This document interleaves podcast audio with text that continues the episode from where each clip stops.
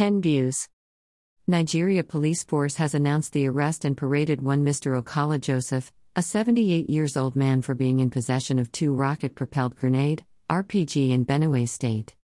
The police made the disclosure few hours ago after parading the suspect and others before newsmen today at Force Headquarters, Abuja.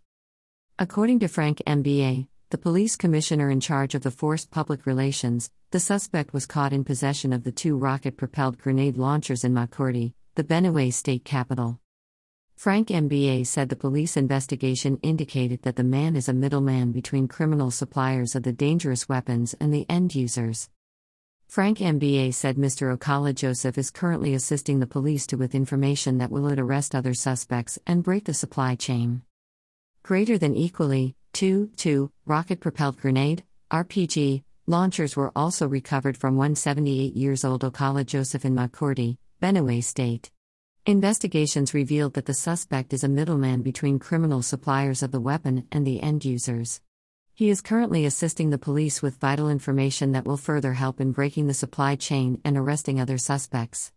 Greater than Frank MBA said in a statement.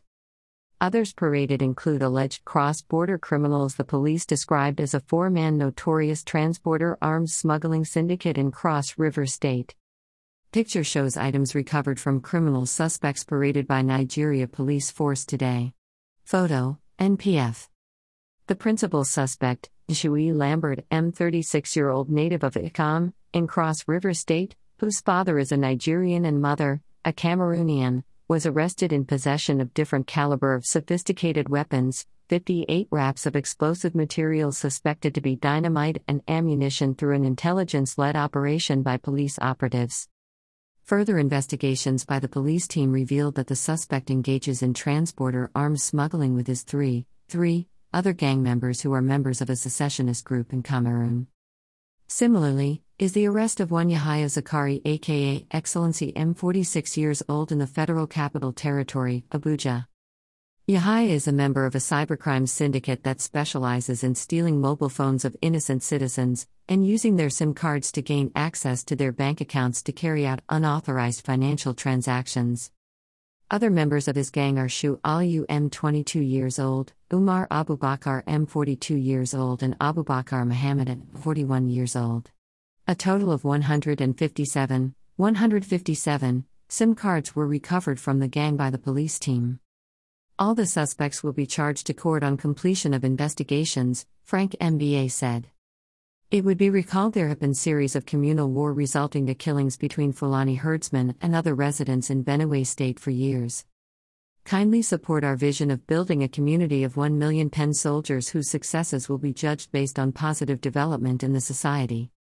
Ochipali Mass Communication VP Igbeniju Blessing, diagnosed of kidney failure, dies August 20, 2021.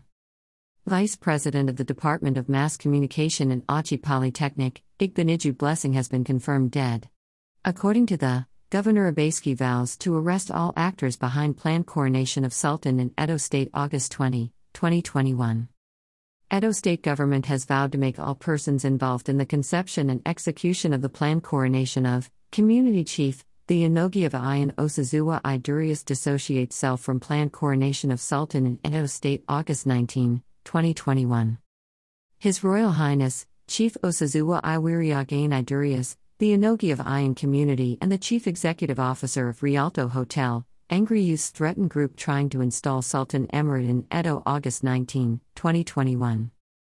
Youths from Edo State have continued to express anger over a coronation invitation card that has gone viral of one, challenges Afghan women, men to face in the hands of Taliban coming weeks will be terrible, France August 18, 2021.